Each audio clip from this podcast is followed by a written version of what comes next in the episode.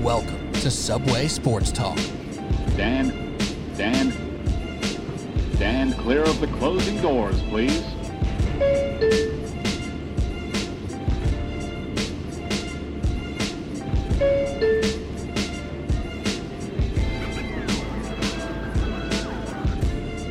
All right, here we go, Subway Sports Talk. My name is Peter Kennedy, and I am your host. Thank you so much, as always, for tuning in to S S T on Apple Podcasts, App, Spotify, wherever you listen to podcasts. We appreciate you the same. We're here. We here. Well, some of us are still here. By that, we mean the Philadelphia seventy-sixers. They may not be feeling too good about themselves, but they're still in it against the Knicks' arch nemesis. And that leads us to a couple N B A outsiders here with us today to talk all things N B A playoffs and hoops.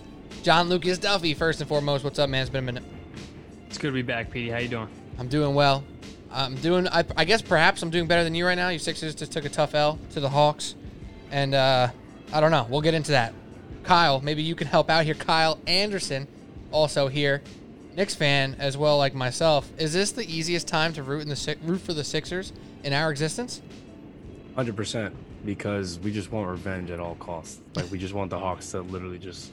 just get the most painful loss possible to get to get bounced out right now. Um, yeah, please, please, Duff, please, Duff. we're we're begging you. Don't please don't do talk to me. Talk to Embiid's knee. That's not up to me. Yeah, seriously. Yeah, it's You're tough. It's it's tough with these playoffs in general with all the injuries. And Embiid's one of the guys who he has the injury that you can like kind of work through, even though he has a torn meniscus, right? But he can play, and at moments he looks fine, and then at moments he looks like he has, doesn't have quite the bounce, the juice. Dropped forty on it. Right. Wasn't enough, though. And when it mattered most, ended a game, getting a little tired. Who knows? We're going to get into that and all of it. Also, last but not least, Mike Bonfield. What's up, brother? What's going on, Pete? Good to be back. Ready to talk some hoop. Are you also rooting for the Sixers vehemently as a Knicks fan right now? Uh, one hundred percent. Absolutely. Is there um, F. Trae Young, you know? F. Trae. This is yeah. awful. This is awful news for me and other Sixer fans that we have Knicks Nation behind us. Yeah, Knicks Nation has energy. All right, you don't don't don't be hating. Is there is there another time? I'm trying to think if there's another you know, time in life. Energy is your cracked out five year old cousin with the sugar rush. He's also got energy. Is that the energy you want though? I'm just now thinking Damn, of that right? kid with what? the blonde hair who takes the basketballs off the dome. Yeah. Pop rocks were banging, bro. Fuck. Oh, man. I don't know. Is there another time in, in our reality that Knicks fans have rooted for a Philly, or, you know, New York fans have rooted for a Philly team in general? I guess maybe Jets fans rooted for the Eagles when they played the Patriots. Did Mets oh, fans you know what? root for the remember, Phillies? Do you remember when, um, didn't we need the uh the Eagles to win the last week of the, the season. Week of the oh season. my god! And they blew it. They Washington. They blew it on yes. purpose, yeah. one hundred percent on purpose, man. I'll never forget that. That's I honestly I forgot oh, about that, and right. now I don't. Now I didn't yeah. forget about it. I had it yeah. blocked out of my memory, and now it's gone. now, now it's back. I'm saying, oh my god. Well, either way, right, so you guys are one for one and one rooting for Philly teams, so yeah. we got a chance. Yeah. yeah.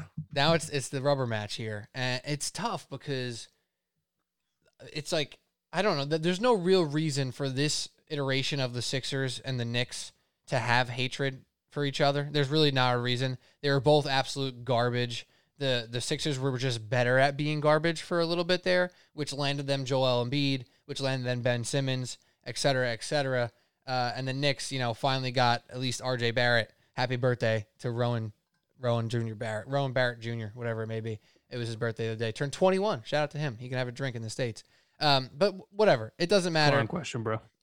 we're, we're going we're going to move on. We're going to get into the actual basketball stuff here because it doesn't really matter if New York fans are rooting for the Sixers or not. They have to figure some some ish out on the court to to deal with this team in Atlanta that is feisty, and they're not going down without a fight. In fact, they may be going up with a fight because it's now two two. Their offense still looks potent.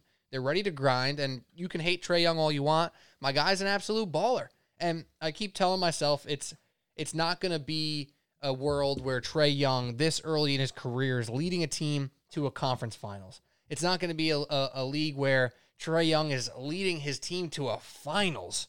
I mean, it. I would keep telling myself that every day. Like, that's not going to happen, obviously, right? But every time you go back and watch this Hawks team and you watch them fight, and now even the series at two two, Embiid is banged up. Harden is still out. Kyrie is out for game five. The Bucks are getting a little better, but are struggling to beaten the broken Brooklyn Nets. It, or can we blink here and see Trae Young and the Atlanta Hawks in the finals? I, I don't want to get too ahead of myself because we're going to get to this too series late. first. too like, late. I did, too I late. did. But like, what, but, all right, so let me start with this, Duff, and I'm just going to basically go iso ball after I got off my soapbox here for a second. You're watching the Sixers team. You're watching them play the Hawks. What is your confidence level like throughout this game? And do you now feel the nerves of the Sixers actually losing to the Hawks? Whereas I imagine before tonight's game, or what would be last night's game when people are listening to this, that you didn't feel that nervous. So explain the whole arc from before game four, throughout game four to now. So before game four, I was, I was feeling good. Uh, first half, I was feeling great. Beginning of the second half, I'm looking at Trae Young's body language, and I, I looked at my girlfriend and I go, it's a wrap. Like, he is very upset. I think we got this game in the bag. Then the, then the Hawks cut it to ten, and John Collins dunked the ball eight times in a row. And I said, wow, we actually are going to lose this game, like, pretty handily. So I just felt from that point on, after Collins was dunking the ball every which way, and, you know, Ben Simmons tried to just ch- chop him right in the chest like it was W W E. And that didn't even work. He came back two plays later, dunked the ball again. And after that, I just had no confidence whatsoever. Even, you know, the Sixers were in it all the way down the stretch. Embiid blew a layup with, what was it, eight seconds to go to put him up one. Blew that, got the foul, or, you know, blew that. They lose possession. Trae Young gets fouled, makes both free throws. Ben Simmons comes out of the game, which, like, that's, you know, he's not going to like that, but if it's a three-point game and it's the last possession, he's literally worthless. So go ahead, take him out.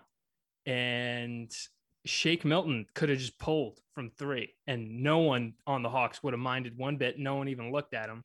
The the person they, they give the ball to Seth Curry, who I told you guys, I was like, before I knew Ben Simmons was going to not be on the floor, I was like, Seth Curry is the only person I want, like, to take this shot. And he ends up taking the shot. The number one contest from the Hawks defense was from John Collins, who was guarding Shake Milton. Oof. So it just got real weird at the end of that game. They just kind of forgot how to play basketball in the second half. But I don't want to hang too much, like, on the team or on Doc. Like, I, I don't, I can't really like point to anything that Doc m- may have done or not done, other than playing Korkmaz at the end of the game instead of, like, Shake Milton or something. But it really comes down to Embiid and his health, because he was zero for twelve, I think, in the second half. Oh my he God. scored four points, all from the foul line, none from the field. And there were a couple times where he looked like he was, you know, driving to the lane. Capella's off balance. He's got him on his hip. He's, you know, he's dribbling with his right hand. And healthy Embiid dunks the ball ten times out of ten in that scenario. And he couldn't even jump off the ground. And he was just, like, flailing and looking for fouls. So it got really ugly for him down the stretch. He was really frustrated, and he was basically out there as a decoy at the end, because he couldn't, he couldn't do anything. And it's really disappointing in that scenario. Um, you know, I was talking to my buddy Jeff, who's a big Sixer fan. And, you know, ever since the Nets traded for Harden, he's like, what's, what's the path for us? And I just go, Embiid's got to be one hundred ten percent. And as soon as he tore his meniscus, even a little bit, you know, that, it felt like the storm clouds were rolling in. So it's, it, which is really disappointing, considering there's two other max players on this team mm. who I just have no faith in down the stretch to get their own shot. Uh, a couple times, Tobias Harris just wasn't even looking at the rim. Where's he at? Three point range, even though he was two for three from, from three tonight. But, like, in the second half, he just goes quiet every time. So, I mean, we've talked about, sorry to cut you off. Are, are you finished? No, go ahead. No, go ahead. Uh, we've talked about this with Tobias Harris. I just got to get it out of, out of the way now. Because I, I was ready. I think at different points of this season, I might have even eaten my words and did my apology to Tobias Harris for playing as well as he did for the beginning of the or for the, the whole regular season.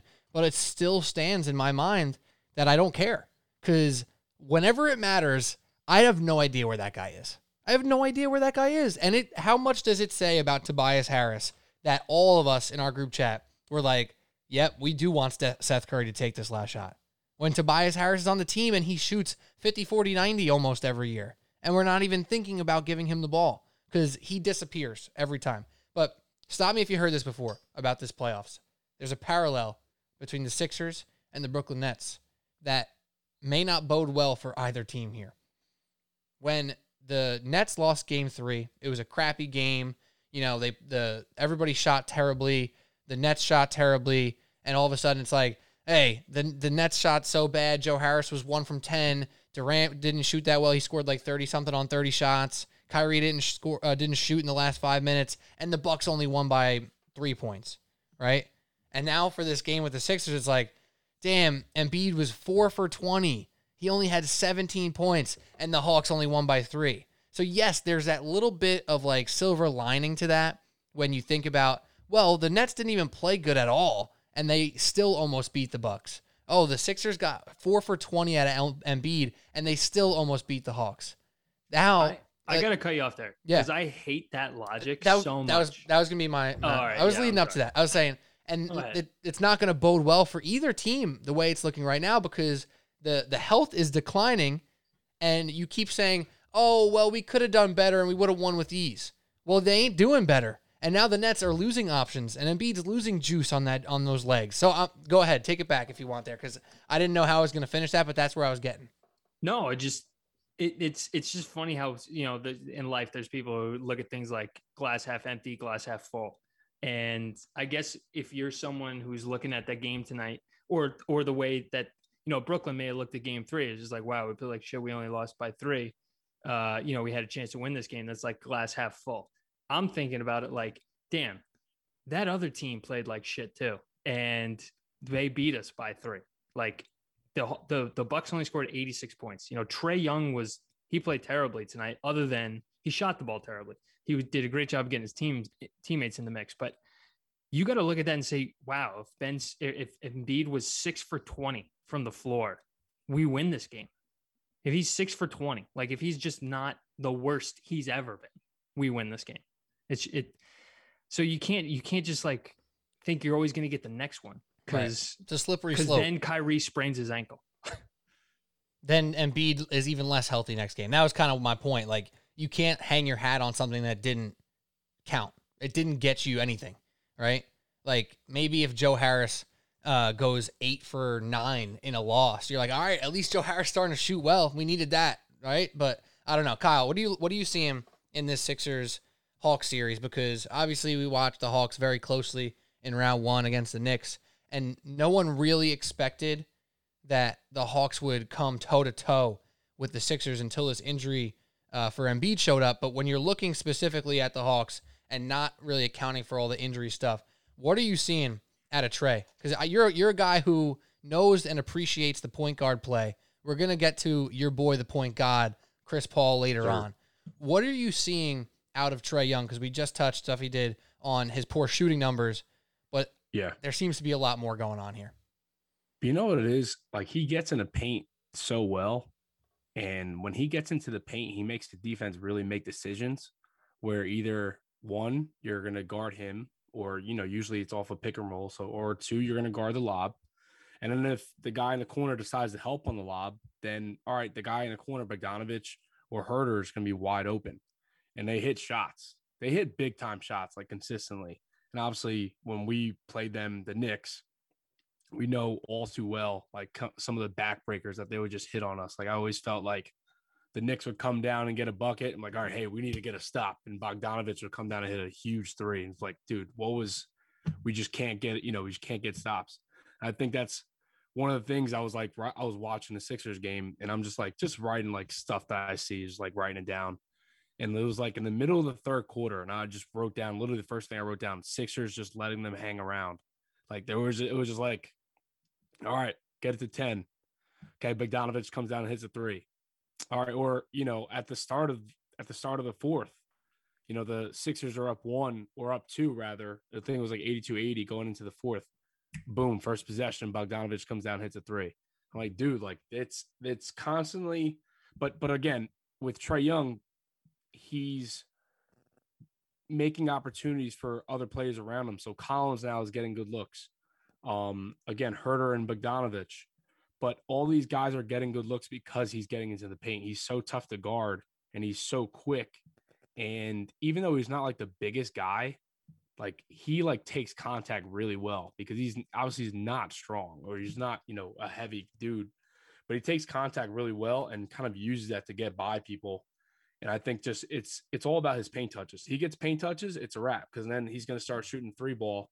When you go to hedge, the guy's going to, you know, he's going to take one dribble back, and then he's going to turn around and just hit that three. You know, wait for this guy to, to go back into the paint, and he's going to hit like a, you know, twenty-eight footer. He's he's the difference right now. One thing Trae Young has already perfected at like twenty-one years old that James Harden just kind of did like last year or two years ago. His floater looks exactly the same as his lob to to whoever the big is. Like it, it happens to be Capella in in both cases. But, Co- yeah, common denominator. Yeah, yeah, but it it's just like the ball, and there were a couple times where like floaters went in. I was like, was that a pass? Right? Was that yeah. like like John Collins is doing like the N B A jam jump just in case? Like he's, yeah. he's just getting no, up right. there. it's, it's really confusing sometimes, yeah. but it's it's just like. I like it, it, it's really tough to defend. It's really impossible to defend as a big. You're just trying to guess, I I suppose. Yeah, and yep. he, he had eighteen assists tonight, and I think he had it. I, I don't know off the top of my head the exact number, but off sorry, I don't know the exact number, but off the top of my head, he hit at least three floaters, right? I would say that sounds More, fair. No, yeah, I'm sure. Yeah. So he hit three threes, and he only made six. Uh, sorry. And he only hit eight shots. So did he hit five floaters, four floaters, or three floaters? It's minimum of three floaters. I can't think of a single shot he made that wasn't a three or a floater. Right, so he might have made five floaters. And, and like, that, so you can argue about the Embiid side, and this goes back to the main point. He hit five floaters. He missed every other shot he took. You know what I'm saying? So he could have easily put in a couple more baskets, and this game is that much more apart. But the I don't big, think he's healthy either. His right oh, shoulder. Every time like, he think goes that's out, why he wasn't shooting until he really found a rhythm. Like later in the game, that's why he was working so hard to set up his teammates. And that's really what's impressive about him yes. is the way he can impact the game in in multiple ways and at multiple levels, like you're talking about, Kyle. And that's the thing that's really scary to me as a Sixers fan is like this is a league where we consistently talk about how top end talent, and we're going to get to this when we when we move on to Brooklyn and Milwaukee in a minute, but top end talent is usually what's going to carry you through the playoffs and get you to a championship and win the finals. And you can think about it just year in, year out as, as you go through which team is, has the best player. And that's typically the one who that, that will win the, the finals. So the Sixers haven't beat, he's definitely the best player in the series, but as soon as he gets a little banged up with his knee, he's all, basically rendered useless in the second half and nobody else steps up. Trae Young can't really score, can't really shoot. Looks like it hurts him a lot, but he can get others involved. And the Hawks are balanced, and the Sixers are top heavy. And that's the difference, really, to me in this series is that the the the Sixers got to play a specific way to be successful, whereas the Hawks are a little more malleable. And you have so many shooters who can spot up, and not just that. It's like, you know, uh, Korkmaz can spot up and hit a shot. You know, Danny Green can spot up and hit a shot. He wasn't playing, but I'm just, you know. Matisse Thybulle can spot up and hit a shot, but Bojan Bogdanović can spot up. He can take you off the bounce on a closeout. Same thing with Huerter. Same thing with Gallinari. Same thing with John Collins. All those guys are more versatile than anyone on the Sixers. That's really the difference to me is, is that, you know, Trae Young can maximize his teammates' potential, and the Hawks, others, role players, even though that's what their entire team is made of, is more versatile. Yeah, and they're missing DeAndre Ayton on top of it, who's a guy who's probably one of the best role players they got, if not the best role player they got. Um, counting Bogdanović as more of like a star, like a star. He would he would be right in that mix. Yeah. So one, I, I one oh, think go ahead. Like, like one one of the other big things is just that, at least just real quick, like just from the, you know, touching on the Knicks like Hawk series, whatever. One of the big things that I noticed was that the Knicks used to bust their ass just to get a shot up. And then the Hawks would literally come down, and it, was, it looked like they were playing like, you know, kind of like just on air, because all five of their guys can get thrown shot. Like you're saying, Duff, all five can legit go off the bounce or, you know, catch and shoot or go off the dribble. You know, Trae Young can go off the dribble. I didn't even mention Lou Williams. Take a three. True. You know, Lou Will is another guy. Like just almost every guy that stepped on the on their floor, you know, on, on their lineup can get their own shot and can get a bucket. And I think that's obviously such a big big plus when you're playing against a tough team like uh like Philly. Like one of the other notes I put down for Philly was like, dude, like they are so long on defense and athletic, but if you have guys that, you know, that can kind of get their own shot and they're not like limited offensively, yeah, you can kind of match up with that. Yeah, absolutely. And it, I got, I'll, I'll save that for a minute. Um, but to the Trae Young point, one last thing as well. His trust in his teammates is just so much higher than it ever was before. And I don't know if it was a little bit of a hero ball situation earlier in his career, but I think we all saw it. I definitely said it on this podcast a bunch of times. I was like, yeah, he's a great, great passer, but he's not passing and setting up his teammates to the best of his ability. Like he was doing the Westbrook where he was getting assists and he was m- making the pass to the shot only. Not a, now, not a willing passer. Right. There's so much more ball action, I guess, maybe like ball movement, people moving around, extra passes. Like there was a wide open three, and this could be to the shoulder uh, point with him being a little banged up. Oh, would he cross court to Huerter? Yeah, cross court to Huerter. Yeah. When he yep. could have easily got that off uncontested. But that little thing that Trae Young has added to his mindset this year, which really it didn't show up until I think Bogdanović came back uh, from injury.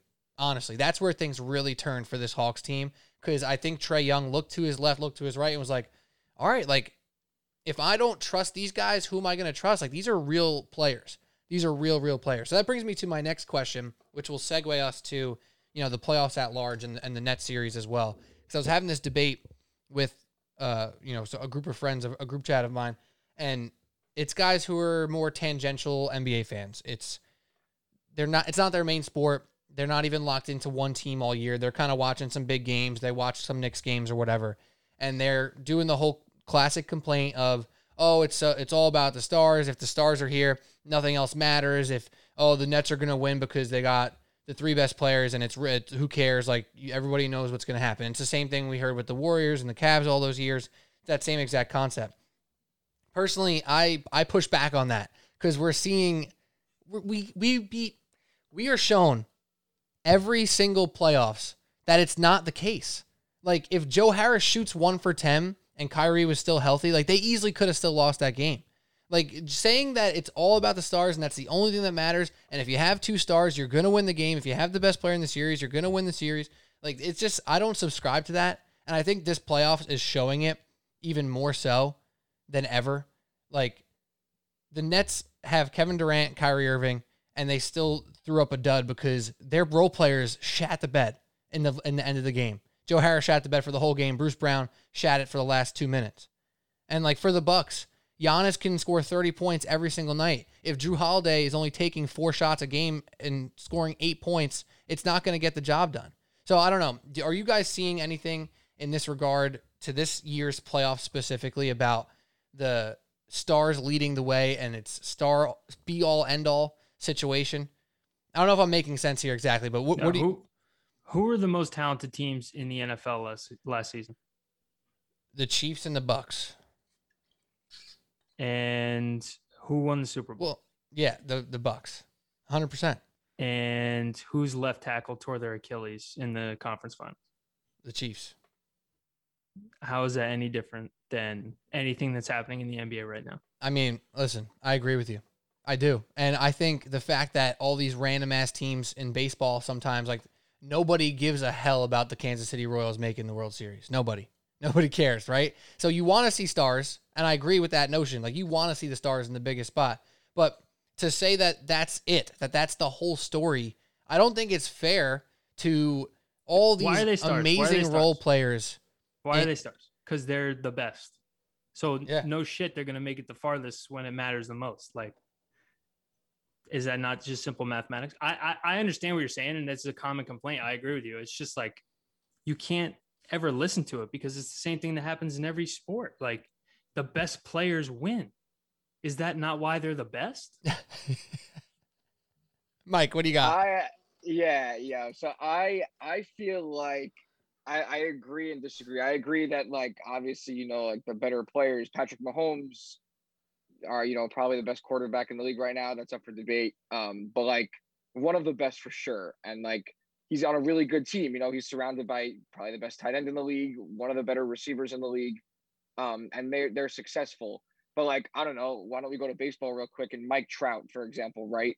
Mike Trout is, I feel like, has widely been regarded as, like, the best player in the game for the past five to seven or eight years, maybe. And I think he has one postseason appearance, and they lost in the first round.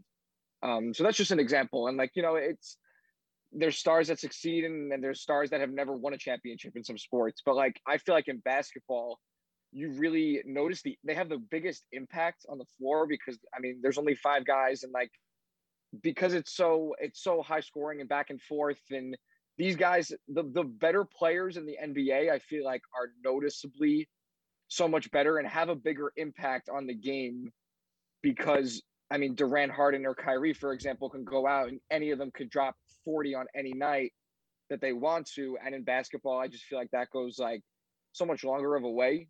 You know, and I, it just you just see the impact more. In my opinion, you see the impact more, and that's why LeBron has been in the finals for ten years in a row. You know what I mean? He had other good players on his team, but because he was that good and he was able to carry his team through the weak Eastern Conference for all those years, right? But like uh, that, that's just my opinion. No, I you're you're one hundred percent correct, and I think my point more is about giving some of these role players credit where it's due. Like you can't have the two thousand thirteen Miami Heat that won the championship without Ray Allen and without Shane Battier. And you can't have uh, the Warriors of the first two years before they got Kevin Durant without Mo Spates and David West and Leandro Barbosa and Sean Livingston and Andre Iguodala. Like you can talk to me about Steph, Clay, and Draymond all day, and it's the reason that they're there. But without those other dudes, you're not getting over the hump. And I think that's being shown here. Like when you look around the Bucks roster and you look about their lack of depth. Like Middleton and Giannis can combine for sixty-five points. If Bryn Forbes is getting picked apart on defense, they could still easily lose to any team left in the Eastern Conference. If Joel Embiid can drop forty, and if uh, Seth Curry and Danny Green combine for two for fourteen, they ain't going very far. So I, I don't know if maybe I just care too much about the other guys, but I think even the stars would say it. Shaq says it all the time. Like, you need these other guys to complete the team. Like, it's the most individually driven sport because they can have the most impact. Like Mike said, five guys versus eleven versus nine in baseball, eleven in football, nine in baseball. one hundred percent makes sense. I get all that. But to just act like, you know, the role guys playing good or bad or being good or bad doesn't matter, like, bothers me for some reason. And we'll get off this in a second. Kyle, you have anything to add to this? No, you're right. Because, you know, there are times, obviously, where guys like LeBron, if they drive into the paint and the entire defense collapses, but there's a wide open guy in a corner and he passes it to him and he consistently misses it, all right, he's not doing his job because now it's an easier, you know, it's easier for the defense to defend him. So that's why, you know, guys like J R and, you know, J R Smith in, in the twenty sixteen finals was like so big. Like he had crazy nights. If he doesn't have some of those, those, you know, explosive nights that he had, where he's hitting like five, six threes in a game, who knows? You know, it's probably not going to go LeBron's way. But that's why, you know, to your point, guys that are not necessarily getting the crazy max contracts are just as important as the, you know, the first guy, you know, on your roster, just because there are going to be times where your number is going to be called. And, you know, it's always the, you know, always got to be ready mentality for some of these players. And right now, you know, the playoffs is kind of the everyone's watching. You get exposed if you don't. You know, regular season, oh, I had a tough night. You know, Harrison Barnes back. I'm in a shooting slump. Now, nah, dude. Like the series is on the line. Like this, the season could be over. You know, because of your lack of preparation, or just like, you know, you're in a slump right now. Like, it's what takes you. Uh, it's is what takes you from good to great. Like yep. like you're saying in Cleveland with those guys. You know, J R, Iman Shumpert, or Richard Jefferson, Channing hitting the yeah hitting the, hitting those shots versus uh, Tony Allen on the Memphis Grizzlies not getting guarded by Andrew Bogut and yeah and the and the Grizzlies having to play, you know, four on five on offense. Like that's that's the difference. They were up two one in the series against the and against the Warriors, and they just didn't have to guard one whole guy. I'm watching it right now with the Sixers. It's terrible. Yeah, yeah. And, and we can we can save the the overarching thing here to see what we think is going to play out here in, in this year's N B A playoffs. Like if we think the depth thing is going to matter for which team it might matter for. Because I think before these last two games for the Nets, you can argue that the way this team was put together, and we'll circle this back to the Nets-Bucks series now, the way this team was put together with three stars and not a lot of resources for other pieces, plus their other big piece, like their fourth biggest piece, if you really want to be serious about it, hasn't played because he tore his A C L and Spencer, Spencer Dinwiddie.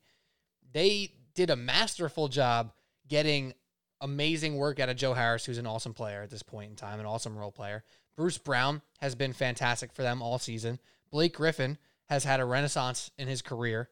Nick Claxton has given awesome minutes off the bench. Landry Shamet can do some things. And now Mike James is out here scoring some buckets, right? So you can say, yeah, big three and nothing else matters. Go look at those games and go look at those box scores and now see how they just lost two games to the Bucks when all the role players played like trash, right? So you tell me what matters. Obviously now Harden and Kyrie being out matters more than anything else. Uh, but when we look at this series now, it's two two, just like Sixers Hawks.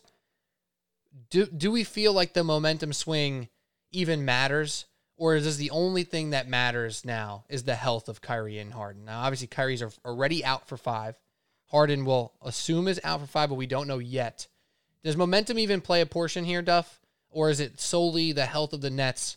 If they don't have two of the three stars, they have no chance. I mean, what do they say in baseball? Momentum is your next day starting pitcher, right? No, momentum is who who's playing for you tomorrow. And if the Nets don't have Kyrie Irving and James Harden playing for them tomorrow, coming off back-to-back losses, I will say they would they definitely lack momentum, even though they're coming home. Can't say I've heard Brooklyn to be like uh, uh, the the tough home court advantage type type arena. Uh, not yet, at least. So we'll see. That could change. But I I mean, this game, this series to me, more than any other one I've seen, has been dictated by officiating. Now, I know it's not fun to talk about, but I have to say it because P J Tucker should be trying out for like defensive end next season because he is just getting like his. He he looks like Aaron Donald out there with the hands. His like, forearm is, just, is everywhere. He he he can't. Kevin Durant, like, and I've played against guys like this, and I've and I've played like this against other guys where he, Kevin Durant just can't go anywhere or do anything without being touched by P J Tucker, and that's the most fucking annoying thing in the world, to just be out there on this big court, but you feel like you can't breathe because there's just always this guy next to you, no matter what you do. Even if it's just like a little bit, just a little tap, just keeping his hand on you. You don't even have the ball. You're just walking up the court and you smack his hand away. Then all of a sudden you get called for a foul because you hit him in the arm. And it's, it, it, it, he's like definitely in his head right now. I mean, at some point, I you, I really wonder about Kevin Durant because, you know, Frank loves to say this all the time. He's got rabbit ears. So who's to say this, he wouldn't react the same way when he's on the court? Like the team, you feed off your best player, their attitude. And you, you, you know, if I'm Joe Harris and I'm looking at Kevin Durant and Kevin Durant's looking like, man, like he's pissed off and, and, and not confident. How the fuck am I going to feel confident? That's Kevin Durant. I'm Joe Harris. I don't, I, I have, like we just talked about, I have limited, you know, effect on this game compared to Kevin Durant. I'm undrafted. So, what? I was undrafted. Undrafted. It wouldn't even take me. thirty teams passed on me twice. So what, like, what, what's he going to do? So I, to, to me, that's like the biggest thing they got to change, especially if, if Kyrie and Harden aren't out there, is Kevin Durant's attitude's got to adjust. And P J Tucker needs to get like three fouls in the first three minutes. It's, it's crazy, but he's kind of like Bill Simmons brought it up in his podcast. It was a great point. And Chris Paul loves to do this too. Just, and he used to do this to Steph Curry when he was, when Paul was on the Clippers all the time. It's just like, I'm going to be as physical as possible with you from the jump, and they're going to call it or they're not. And they haven't been calling it. So then they've got to be consistent with it. And this is the game we're playing now. So not P J Tucker's fault. It just is what it is. It's a big, it's a big adjustment. I feel like for K D, because, you know, when, when they let, I think this is the the one difference between the regular season and the playoffs. I wish there was kind of like a middle ground for the refereeing, because yes, I understand that it shouldn't be um, as physical as it is, say in this series, but also shouldn't be like the softest, you know, calls in the world in the regular season either. So there should be a middle ground. You know, why why do we go from like, oh, we're playing pickup at, you know, at the park, and uh, like, yo, if I call foul, yo, you got it. Yeah, we'll check ball. But now it's like we're playing like prison ball now, and there's no calls being made. So like, where's the middle ground that these refs can kind of live in? So everyone knows, like, all right, hey, we're only making a little bit of a jump to the playoffs. Now we're going from like, you know, chilling rec basketball. Now we're playing A A U basketball with the physicality and no no fouls called. So I, I think like I'm sure I'm sure Kevin Durant's going to make an adjustment. He's going to kill P J Tucker, I feel like, the next game, because I, I in my opinion, I in, in the one-on-one battle, I think that's what's going to happen, because it's tough for a guy to last that long with that kind of energy defensively. Like, mm-hmm. yo, dude, are you going to be able to are you going to be able to guard me for two games like this? Because P J's got burned on those tires too. P J's been doing this you know for I mean? four years in Houston. Like, he's tired.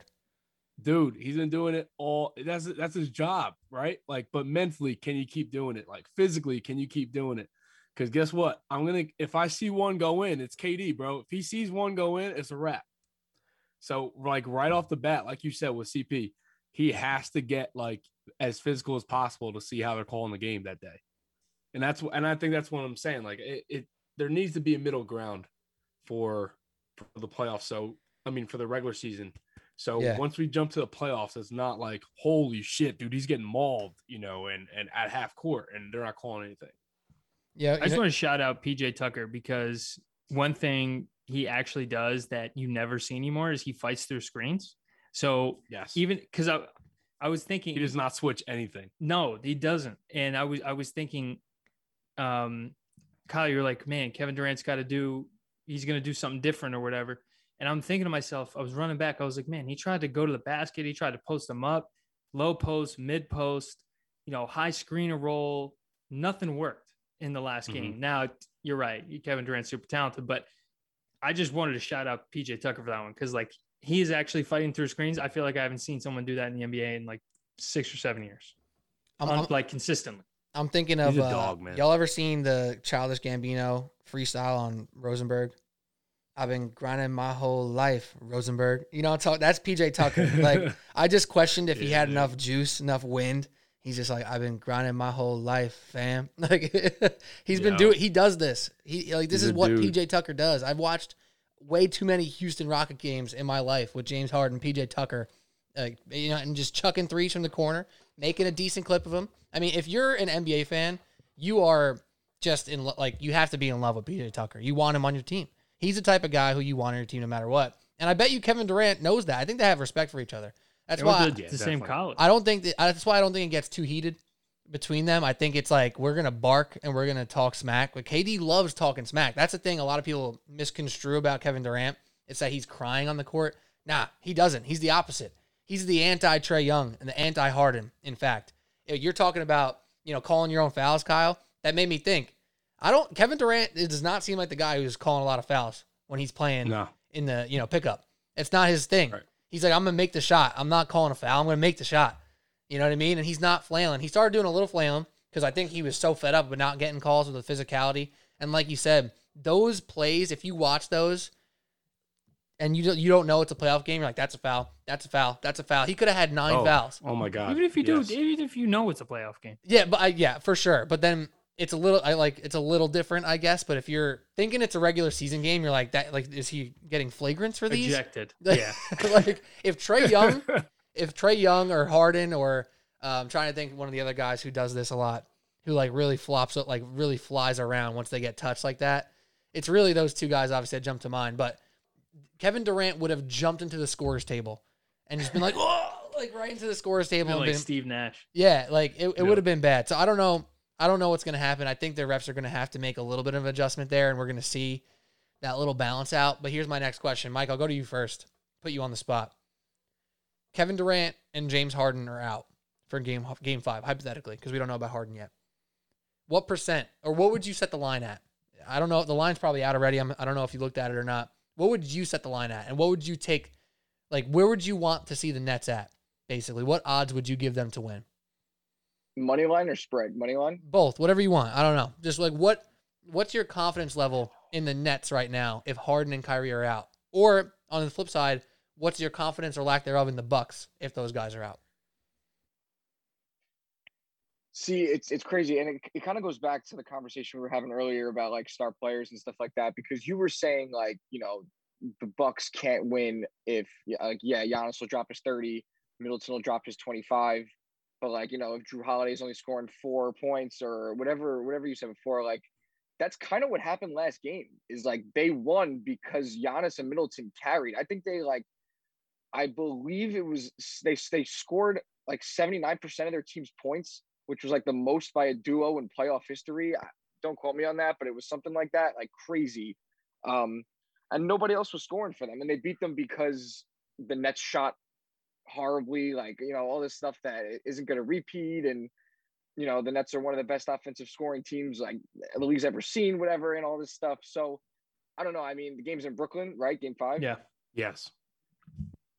Yeah, yeah. So, I mean, I, I agree with you guys. I think K D comes out and he's just the kind of player, man, that, like, he has the mentality of, I'm going to come out here and I'm going to attack and I'm going to do it. And he has the skill to be able to back it up. Like, he's a bucket, man. Like, he can come out and he'll just, he'll just drop forty-two if he wants. Like, it's nothing. Like, he can attack in any way. He can drive, he can pull up. It's, it's actually absurd. He's one of my favorite players that I've ever watched play. Um, but to get back to the question you asked, if I just said a money line, um, whew, I don't uh, like what. They, what they would can't you be favored by much? I think the Nets. The, so do you want me to give you? I mean, let me ask you this. I think Brooklyn's favored. They're not. Milwaukee's minus four. I'm just going to tell you that right now. So Milwaukee's Ooh, minus I was gonna four. Say, I was going to say Nets spread? three and a half. Yeah, plus three and a half. So you get the Nets plus four, or well, let's go money line because we're talking about winning the series. We're not talking about making gambling picks right now, right? So what's is that enough juice for you? You know, the the plus four would probably get them to what, like plus one ninety or something like that? I don't even know. So like plus two hundred to make it even. Is that is that juicy enough for you? Do you have enough confidence in them without Harden, without Kyrie, with just Kevin Durant and all the others to to put up with the Giannis, Middleton, Jrue Holiday, probably eighty points combined? No, because think of the teams that have just one superstar left in the playoffs, or like quote unquote superstar. Or teams it's that are the left. Hawks. Yeah. It's the Hawks. It's Trae Young.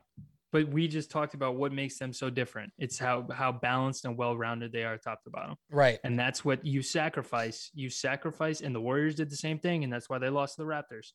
You sacrifice depth for top-end talent. I understand why they do it. I would do the same thing. But now you you're missing your second and third best players. And then your next best player is Joe Harris, Blake Griffin.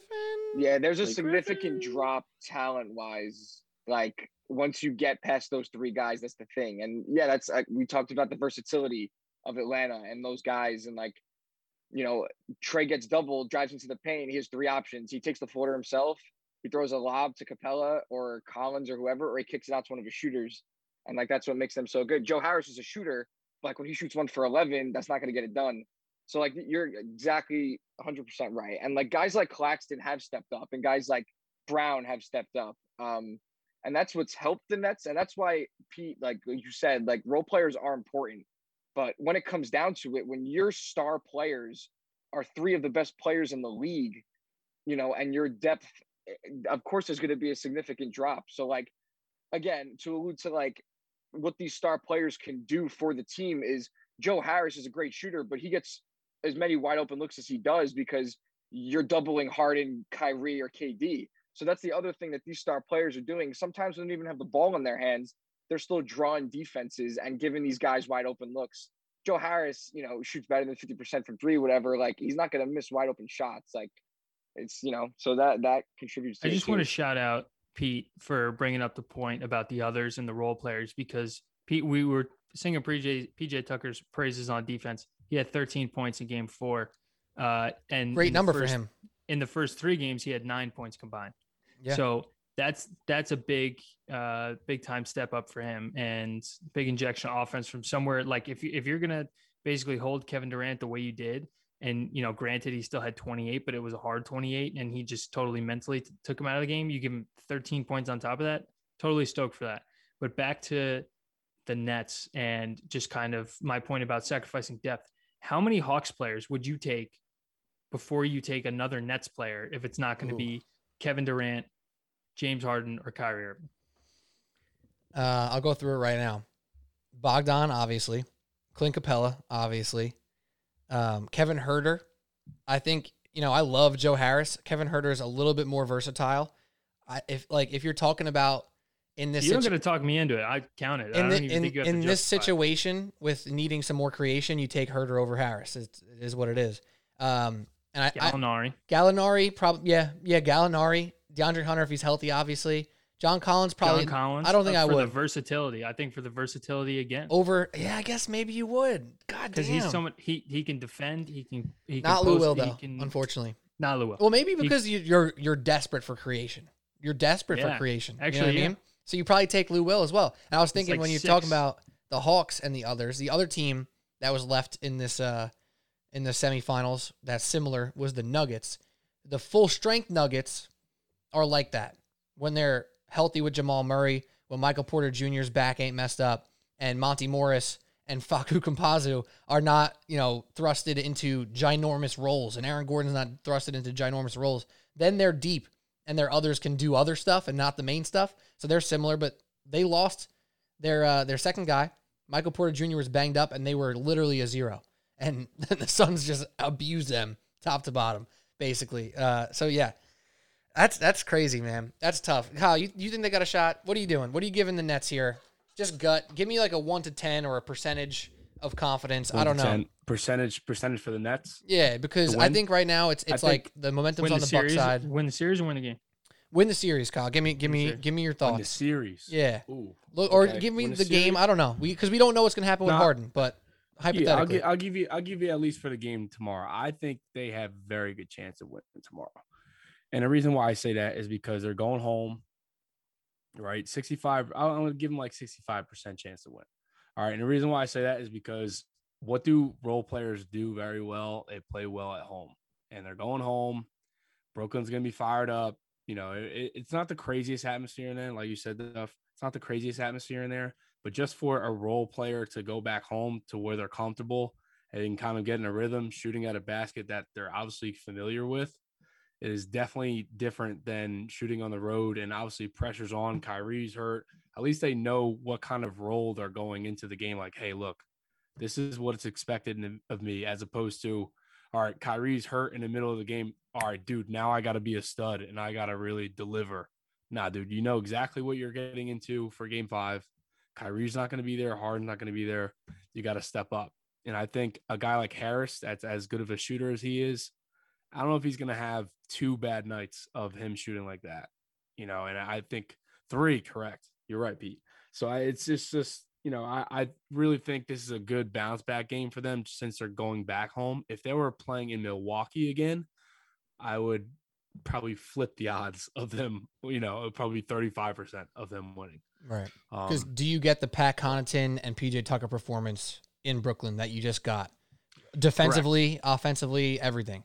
So, you know, I, I'm I I don't know if I'm as confident in you uh, as you in the Nets here, but you know, mm-hmm. it, it we'll see what happens. So let, think, let's move I on. It's, it's gonna be all about the bench. I just want to point. I just want to just put a little something in perspective for you, Kyle, because I, I definitely agree. Role players play better at home. That's, you know, same thing with P J Tucker I was talking about. Let's say Kevin Durant scores forty points. Okay. Where are the Nets getting the other seventy points that they need to win? Between well, between you could, you Harris, Griffin, Harris. Bruce Brown, Jeff Green, Nick Claxton, Shamit, Shamit. I'm saying, I'm saying Blake's got to go for like nineteen. Blake's got to yeah. go for nineteen. It, it's going to be tough though, man. Jeff Green's got to hit some threes. I think you got to you got to go like Luau Cabarro, and you got to put in, you know, uh, Tyler Johnson for like fifteen minutes, because those guys can technically hit shots, and you just got to pray that they do something. Because I don't think you could just keep running out no, the, what right. you had before. Like Bruce Brown's fantastic, and he's going to play, but Bruce Brown without all the spacing becomes way less important. He becomes way less impactful. And all those open roles that he has with the floaters, they're just not going to exist without Kyrie and Harden and Harris and Kevin Durant all being on the floor next to him. It's not going to be as easy. So you need guys who can shoot, and that's going to have to be Shamit, Cabarro, and like Tyler Johnson, which is not a great proposition for the Nets, I don't think. I just you know what's crazy. Yeah, no, you know what's crazy is that it's it might be a crazy thing to say, but Mike James might need to make somebody fall like in the first like mm. ten minutes. Yeah, and just if go, you make somebody fall. one hundred percent If you make somebody fall and hits a shot, and his confidence is now like whoop, like if his confidence goes up, that's the best thing that's gonna happen for the Nets. You know how Brooklyn, you know how the city gets when when you know somebody makes somebody fall. Like, oh shit! Don't you even know, matter what team they're on. Still scream at Kyrie Irving. Matter. You're right, up, bro. Right. It does you not matter. Airball. Yeah, right. If, it, if it's their own dude, they start bugging out. Yeah. So he literally has to like make it like you know, kind of get going early to get his confidence up for late in the game. Because I think Mike James is going to be a guy that's going to step up for them tomorrow. Yeah. I'm glad you said his name. I'm just worried that he's going to score thirty and Mike then James. Get scored fifty on. Yeah. True. Oh, that's that's very possible. Well, trust me, that's very possible. You know what? We haven't really given much love to the Bucks, and I think that's okay because they haven't particularly played well in these past two games. Like, they haven't done anything extra special other than their defensive effort last game. Uh, but I will say this, and this is more defensively as well. With Kyrie being out, what that does is allow Jrue Holiday to now guard Mike James and mm. Joe Harris and whoever he needs to. That's not named True. Kevin Durant because yeah. we know who's guarding Kevin Durant now. So that's going to be another wrinkle is Jrue Holiday unleashed defensively on whoever the hell else is trying to put the ball in the hoop for the Nets. And that can make it really ugly. And all of a sudden we can see the Nets score eighty-six again. And that, that's going to be tough. Um, but we'll, we'll see. I think another thing we've learned in these playoffs is that overreactions have been real and it happens every year. And we don't learn. We do not learn. We thought the Knicks are out here one one. We had a shot, got ran out the gym. We thought the Mavs were going to run the Clippers out the gym. Didn't happen. Right now, as we speak, the Clippers are up twenty on the Jazz. Obviously, it's still early while we're recording, but we thought the Jazz were going to run away. Which. Yeah, we thought the Jazz were going to run away. Now Mitchell's slightly banged up. So, you know, we've been we've been overreacting and then getting fooled over and over again. And in this case, common knowledge would tell you the Bucks are going to start rolling. So who knows, Kyle? You might be right. Uh, the Nets might come out and pull one out of their ass, and, and we'll see what happens. But let's move on to our final topic here. We're not going to talk Jazz Clippers. That game's still going on, but it does look like at this point in time, the Jazz, uh, the Clippers are up nineteen in the third quarter. So we we think, but we don't know. We don't know what could happen there. A lot of right. crazy stuff can happen, especially that Jazz team can shoot the hell out of it. So let's talk about what we do know. And this is where we're going to go I S O ball for you, Kyle. And I think we might have just lost Duff. That's okay. Shout out, Duffy. Um, I S O ball to you, to your guy, Chris Paul. You've been riding with him. I've been, I've been like kind of tailing you, but giving a little pushback because like I'm saying, all right, let's get there in the playoffs and let's do it in the playoffs. Mm-hmm. He's right. not just doing it in the playoffs now, Kyle. He's banged up and doing it even better than we thought. It's impressive. This Suns team is impressive. Here's the ball to you. Top of the key, go off on your boy Chris Paul and the Phoenix Suns. Dude, he's just, you know, we always talk about his leadership, and obviously that's super important, what he brings to the Suns. And I think it, it's really fed off of on all of these young guys because they're all playing in this postseason like they're all vets and they've never played in the postseason before, which is crazy. A lot of them hit great shots and play hard on defense. Um, They kind of look all in sync. But now in this series, like as opposed to last series, he seemed pretty banged up. And I think he probably used that time off to rest um, after that Lakers series. And now, you know, last three games, he had thirty in the last game, he had thirty-seven, three and three, and then seven assists, shot seventy-three percent, shot fourteen of nineteen from the field. The second game, he shot twenty-seven. Uh, had twenty-seven points, six rebounds, eight assists, shot fifty-six percent from the field, and then seventeen, five, and fifteen assists mm. with zero turnovers, shot sixty percent. It was just like ridiculous numbers, you know, and he's he's the guy, uh, obviously we talk about LeBron, who does such a great job of running the offense and kind of control the pace. Chris Paul is the control, he controls the pace so well. He does it just as well as LeBron does. And he's able to, I think he's kind of what Devin Booker's kind of needed, just a guy to get him a shot or a guy to like, all right, hey, I'm going to get it set up. And then, all right, you get to your spot and then we'll get the hell out the way. And he's also, he's also hitting fifty-eight percent from three right now. in that, in that last series, he hit fifty-eight percent from three. And he's not, you know, he's not known as a three-point shooter. And, and, he, and he's got a banged-up really, shoulder. And he's banged up. And and he and he's old. It's just like, like, dude, like, what are you not doing right now? So I, he's taking his game to the next level. And I also, it, he he definitely gets credit because he, I know he got voted by the coaches as Coach of the Year. But I think Monty Williams being there for Chris Paul is another great thing for him. I think it's like all like obviously coming full circle for them. And Chris Paul plays hard as hell, you know, for, for Monty. And I think they're just like literally on the same page about everything. It seems like just from hearing interviews and hear them talk about each other is like how much love they have for each other. It's a big difference when you're playing for a guy that, you know, has your back and you've been through stuff together and, you know, you guys are tight as, you know, thick as thieves. And this is the guy that you, uh, you know, you're playing for and you're trying to be successful for. And, and, you know, you're trying to get to the conference finals and now here you are. And I think he's probably like, dude, like such a weight off his shoulders. Like, dude, I'm finally here. Like, let's go. Like the, my time's now, you know, I, I've, I've seen D Wade. I've seen LeBron get here. I've seen them win chips. Now's my turn. And I think he's literally just, just riding that wave right now. And unfortunately I feel bad because, you know, when you're playing this well and your team's playing this well, you almost want to keep playing. You know, you don't want to, you don't want to break. Like you really just want to play as much basketball as possible, just the same rhythm. And I feel like that first game, they may be, you know, kind of out of, out of sync a little bit, but at the end of the day, I think they have a really good chance of going to the finals. I definitely do. So uh, I'm, I'm just like, obviously it's like crazy to say, but like, like almost like proud. You know, yeah. We're proud of C P three, but like, I'm just like, I'm really happy for him because he, he definitely deserves it, man. He plays hard as hell. He's done everything pretty much the right way. And everywhere he's gone, he's been successful. I mean, he's just a really good player and definitely my favorite player of all time, for sure.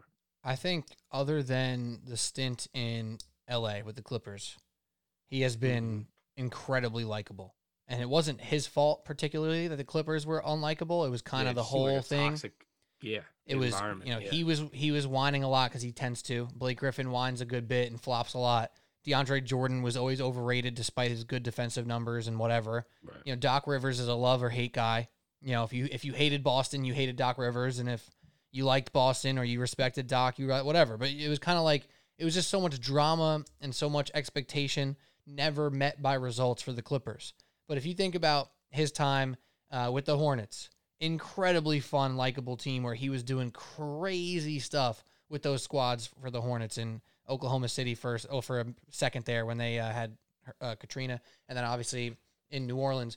Um, and then even in Houston, you know, if you didn't like the uh, the, the Warriors or you kind of wanted to see the Empire fall, I thought those Rockets teams with Chris Paul and James Harden were fun, and they oh, brought yeah. incredible energy to the Western Conference where everybody wrote off the Western Conference, ah, the Warriors are going to walk to the finals. Chris Paul and James Harden had that series incredibly tight, and we all forget about that. And if Chris Paul didn't get hurt, his first finals appearance could have came four years ago. And then last year was probably the biggest testament to who he is as a basketball player and a leader, taking Shai Gilgeous-Alexander in his second year, Dennis Schroeder off off the, the basically the wire because he couldn't get into a solid role in the N B A. And now Dennis Schroeder's asking for a ninety million dollars because of what oh he did God. basically next to Chris yeah. Paul, Danilo Gallinari, Steven Adams, et cetera. And now this year is is it. This is the culmination of all the experiences that Chris Paul has had to this point in the N B A. Some we loved, some we liked, some we kind of hated. And now if you're looking at the Phoenix Suns, it's almost impossible to be a hater because you watch how they play the game and they're so inspired at all times, at all positions, and they're following their leader. You can argue it's Monty. You can argue it's Chris Paul. The right answer is probably that it's one hundred percent both. They're both putting their best foot forward, and their team is following. DeAndre Ayton is busting his ass. Miles Bridges is busting his ass. My guy is balling. Like, he does so many things. And I love that Miles Bridges is out here pushing back on the three and D thing. People are like, oh, you're a you know, quintessential three and D guy. He's like, nah. You think I'm just doing three and D? You're not watching. I'm doing, I'm cutting, I'm making plays, right. I'm attacking the closeout, I'm guarding everybody. Like I'm, I'm great in fast break. And yeah, and it's man. just like everything is going right for them right now. And it's awesome to watch because I've been critical of Chris Paul over the years, one hundred percent. Never did I disrespect his talent and what he can bring to the basketball court. And now it's almost just becoming undeniable. And I hope that he makes it to the finals, or at absolute freaking minimum, he, you know, they have a seven game awesome series in the Western Conference Finals, because, you know, if the Clippers or Jazz make it, and that's a hell of a series, and both teams put their best foot forward, you know, it is what it is. But for Chris Paul to be here right now at age thirty-six is off the charts. It really is. And, it, and I'm happy for you, Kyle. I'm happy for you. Because realistically, you Chris Paul fans have yeah, had man. to take shit for like almost Dude. for no reason. And I'm part of the, yep. the blame, because I'm just being a bitter Harden fan over here. It's like Harden gets all this crap for losing the playoffs. Like Chris Paul been steady losing in the playoffs his whole career too. Yep. Like what the hell? This dude's, he's the reason. So no, it's just dope yeah, though, because his team really, really balls out. They do. You can't hate yeah, dude. the Suns. You can't hate him. No, I would... You really can't. There's there's not like, besides, obviously people don't like Chris Paul or whatever, or maybe some people don't like Crowder, but besides that, like they're all just like young dudes just like out there just having fun. Like yeah, it man. just looks like they're just having so much fun just running around and just literally just playing basketball.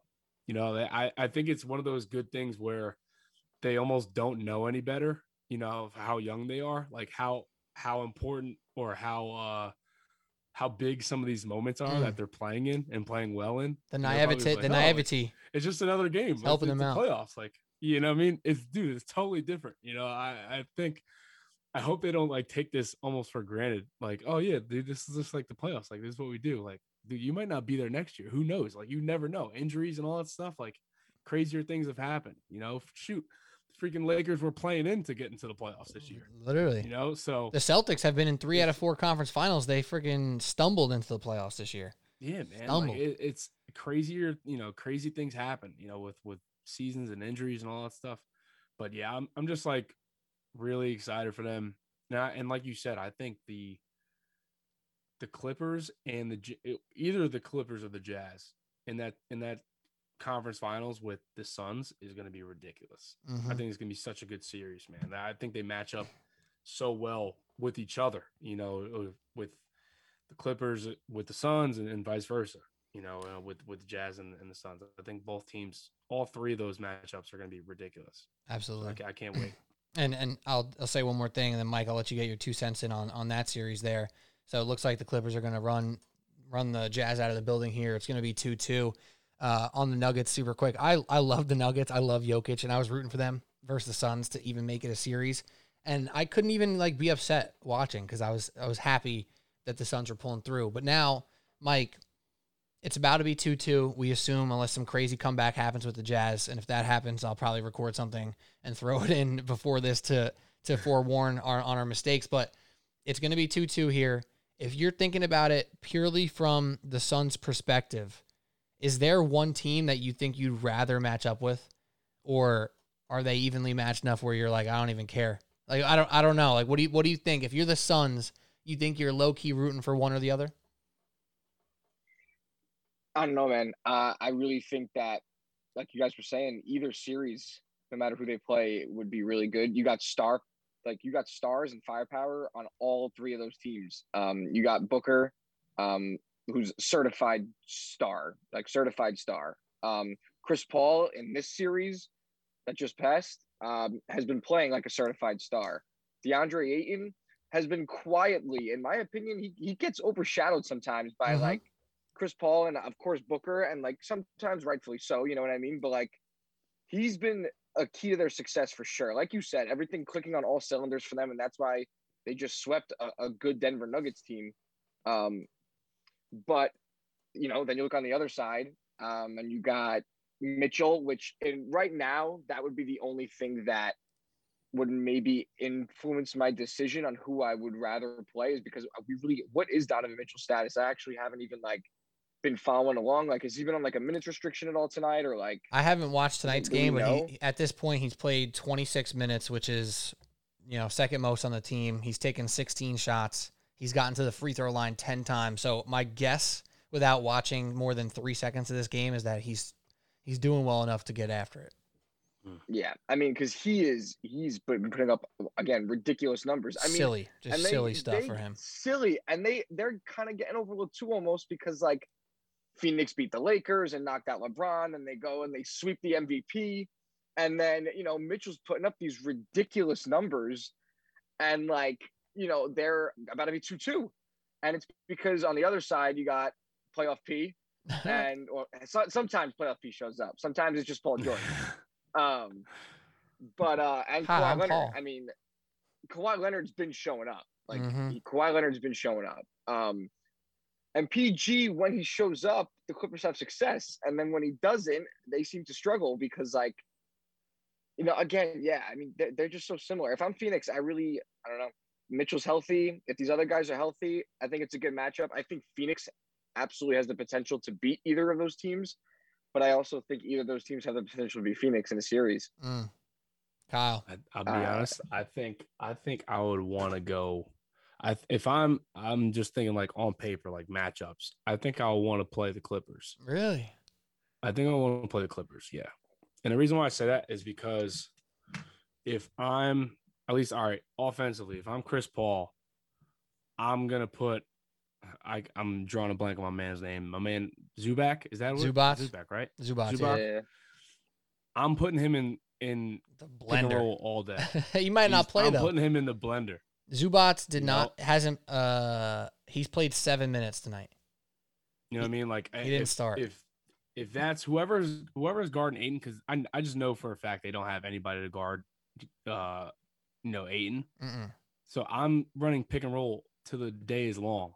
Right, but if um I'm playing the Jazz now, I have Gobert that's guarding the pick and roll. Now he's not the best guarding pick and roll, but I think offensively, Ayton would probably have more trouble with Gobert in the post as opposed to whoever the Clippers decide their five is going to be that day. Because obviously we don't even know who it is. Wait, do, do you want to hear who they started tonight? Who they start tonight? Kawhi, Paul George, obviously. And then they mm-hmm. started Reggie Jackson, Marcus mm-hmm. Morris, and Nick Batum. Yeah. That was their that's five. Barbe- that's barbecue chicken. That's Yo, barbecue chicken. And that's they barbecue and, chicken. And they're barbecue and they're making barbecue chicken out of the Jazz right now. Marcus Morris, by Yo. the way, five for six from three tonight. What is that? Wow. Really? What is that?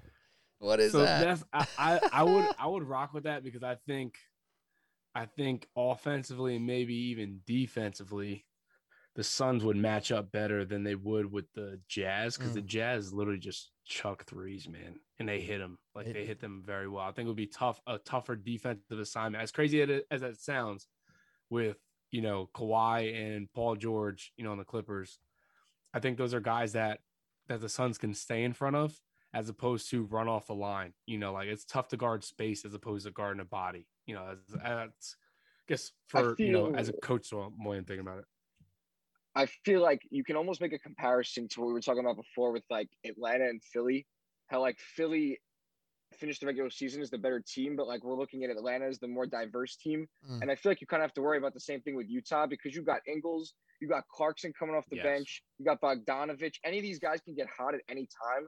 And like you said, man, they chuck threes and they drain them. Um, and I feel like with the Clippers, it's more of the P G Kawhi show. And if those guys don't play well, the chances for the Clippers to succeed and, you know, win games and win a series drops dramatically as opposed to like if Gobert didn't have the best game or if Mitchell, you know, dropped like, let's say he dropped like eighteen or twenty or twenty-two instead of like his thirty, thirty-two that he's been dropping. A guy like Bogdanović or Ingles or Clarkson could step up and, you know, fill that gap and they could recover those points with those guys. So and who knows when and who knows so, when Conley yeah. comes back, you know, yeah. say he comes back for the next series, True. you know, like Conley's been out the entire time. What if he comes back, you know, say in the beginning or the middle of the series? Definitely changes things. Yeah. You know, defensively. I, it's interesting that you guys both kind of agree there. Cause my head went to what can to, Chris Paul do Chris- against these two defenses? And with Kawhi, Paul George, they probably wouldn't be on Chris Paul head to head, but they'd be helping off like crazy and doing all this stuff because they're not going to be as scared as some of the other guys, even though maybe they should be, as as we discussed. I'm thinking about Chris Paul going up against the Jazz, and I think he just make Gobert's, he makes Gobert's life living hell in the mid-range. Oh, and no, Kyle, he would kill him. Kyle, too. We were talking yeah. about it last night, you and I. We were yeah. texting about the mid-ranger in general in the N B A, right? Like, obviously, we hear about the three results, three-pointers, layups, and free throws. That's the the analytical way. But we were discussing how, for guys like Chris Paul, it technically has never been discouraged for him and for Kawhi Leonard to shoot mid-rangers because they break the threshold. Their percentage on mid-rangers is so high that it is an efficient enough shot to equal the layup, the three-pointer, and the free throw. And how do you beat Gobert? You either got to pull him away from the floor or shoot mid-rangers over his head. And Chris Paul has done it this regular season where he's at the elbow. Gobert is taped to underneath the hoop. He don't want to leave there because Ayton will get a wide-open dunk, and Chris Paul goes seven to nine from the elbow for a game, and all of a sudden it's like, oh my God, can Gobert even play defense against Chris Paul? Like, can he be on the court? And now the the whole thing with Gobert being played out of playoff series has clearly been overstated. That is not the case. He's been wreaking havoc, more or less, uh, in the playoffs. But Chris Paul and Devin Booker are the two guys who can abuse what he wants to do. And they can say, yeah, man, go ahead. Stay back there by the rim. We got you. Elbow jumper, bang, in your eye, like all day. And I, w- I would be interested to see if that Phoenix Suns attack, doing that with Chris Paul and Devin Booker, can demoralize Gobert and the Jazz's defense. I, I don't know, though. It's going to be an awesome series no matter what, and it's good that we don't have uh, conclusive evidence here yet because it's two two, or it's about to be two two in Clippers Jazz, and it can very much go either way. So uh, the Knicks, the Knicks know all too well, you know, they went three and oh against the Hawks and lost, but mm. the Suns actually went three and oh against the Jazz this year. Mm. Against the best team in the N B A. Correct. And the last time they played them, they blew them out. It was one twenty-one to one hundred. I remember. I remember watching so, Chris Paul hitting those elbow jumpers over yes, Gobert and being like, oh, shit. Like, Gobert doesn't know what to do. He has nothing to do. That's it, man. And you know? and, and and I think it will be more of a matchup. The re- I guess the matchup in the post for Ayton would be more of a problem. He ain't getting no post-ups. No post-ups for him. Pick and roll, it's a wrap. Nah, yeah, Ayton, get it the hell out the way and give Booker the ball, man. Yeah, exactly. Oh, man, that's good. This is good. Way to end strong here, fellas. Appreciate you. We're not even going to do last words. We're going to get out of here. Um, all, well, for last words, all I'll say is I'm getting the designated hitters up and running on Wednesday night to talk baseball. The Yankees are seemingly mm. falling apart. Kyle, do you want to do last words like for five seconds on the Yankees? Or is are you demoralized over here? It's hurting, man. It's hurting. Like it's like you know, like the Yankees so far have been really hot and cold, like like the epitome of hot and cold. But when they're cold, like sweet it's and like sour chicken, not barbecue cold, chicken. Cold, cold. Yeah, like ice water cold, like for a long time. Like and they go hot for a couple weeks, and they go cold for like a month, and you're just like, oh my God, like I can't watch this, dude. So just the at-bats, uh, just, you know, I, I, wa- I was watching or just saw on the on the bottom line um, a couple days ago, oh, when they're up five three, I was like, ah. Oh, you know, oh, man, Chapman's first Chapman's F-up of the year. You got it, bro. And then you're just like, I looked back like the next day, I was like, seven five. I'm like, what the hell? What's happening? What, ah. Oh, my God. It happened so it's fast. Just so, so demoralizing, bro. Yeah, dude. It happened so fast. So it's it's been rough for sure. And it's Murphy's Law for the Yankees, man. Everything that can go wrong will go wrong. Chapman has been, like, legendarily good this year. Yeah. Dude. And then right when there's, like, a seemingly hot oh, streak on the horizon, he gives up back-to-back jacks and loses the game. I mean, that's... I lost the game on, like, nine pitches, they said. I'm yeah. Like, damn. Ugh. Like talk about talk about like such a quick turnaround. Like, yeah, man, we got this. Like, pff, pff. What the hell? uh, it's ugly, Mike. What do you got for me? No, nah, I was just gonna say, man. Like, it's crazy because like I, my brother's a huge Yankee fan. I got plenty of friends that are Yankee fans, and I keep hearing the same thing that you said is like they're unwatchable right now. Like I can't even watch them, and it's crazy to me, and probably to you too, P. Being a Mets fan, like.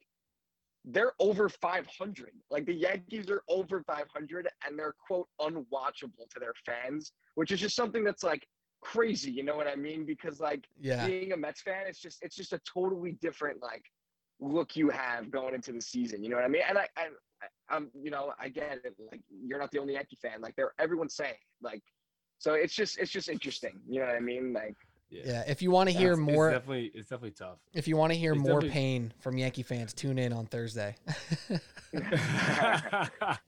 Yeah, man, it's I've uh I've always I've never like I've never been one of those fans, at least for me. Maybe it's because I like my some of my family are Mets fans or whatever, so I've never been like, yo, like I love that the Mets are, are trash right now. Like I've never been like that. Like, you know, I always root for the Mets or whatever. Besides, obviously, when we play each other, mm. but like. I guess when um, the expectations are so high, and I think that's one of the problems with fans and also just the media, when they tell you like, oh, yeah, you know, bullpen loaded. Oh, yeah, starting pitching. All you need is one more guy at the trade deadline. Oh, yeah, oh, Gary Sanchez looking good in spring training. Yeah, oh, Sam's going to be healthy. Judge is going to be healthy all season. And then, you know, all this stuff literally happens in the span of like two months. You're like, dude, the sky is falling. Like, what are we doing? The season's over. You know what I mean? And obviously it's not the case at all, but it, it's, it literally feels like it sometimes because well, you just hear like all, all, you know, all winter and all spring, like, oh yeah, oh, oh, the Yankees don't win the A L East. Like oh, World Series or bust. Oh my God. Dude. Well, here's the, you here's know, the I'm thing of why into the season. I would start coming to the season with, with Mets fans expectations and then just be like either happily, you know, surprised or you know meet meet my expectations, so yeah, I feel a lot better about myself.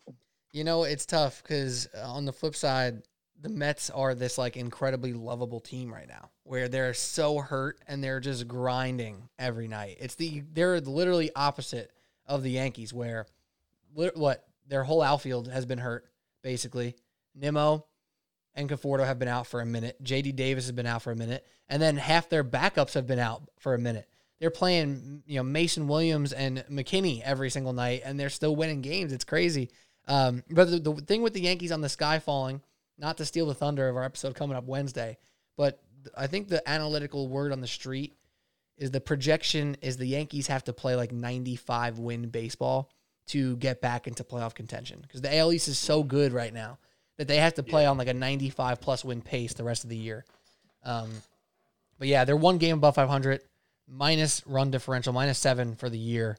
It's ugly. Meanwhile, the Mets, eight games above five hundred, twenty uh, plus run differential on this season right now. Uh, it's just absolute opposite stories. It's it's crazy. And it has to hurt Yankee fans' feelings when the Mets have all these injuries and they're basically pulling one of the seasons the Yankees had the past couple out of their ass. Like Kevin Pillar, best season of his career. Like, what the hell is going on over here? Billy McKinney? Yeah. Billy like, McKinney? What is this? Jacob deGrom is going to win M V P. It's it's insane. It's insane over here. He should, he should win every award that's given this year. They should just give him the he's A L a, Cy Young too, just just because. Seriously, he's on his own like, planet, man. We we don't have enough guys in the A L. You got it. That's crazy. All right, yo. For John Lucas Duffy, who left us a minute ago, and Kyle Anderson and Mike Bonfield, this has been an episode of Subway Sports Talk. Thanks so much for listening, as always. Go to Apple Podcast app. Leave those five stars, a rating, and review. We'd love to hear from you guys. What do you think of the N B A playoffs? You've been satisfied this this year so far? And is the sky truly falling for the Yankees? Or maybe you have a glimmer of hope. I don't know why you would, but maybe you do. Let me know. We'll talk more later in the week, and we'll be back with more episodes talking N B A baseball and football. Sneaky, sneaky. O T As, Kyle. We're out here. We're going to be Almost talking football there. Before we know it. So shout out to y'all. Thanks for listening. Subway Sports Talk. Cheers.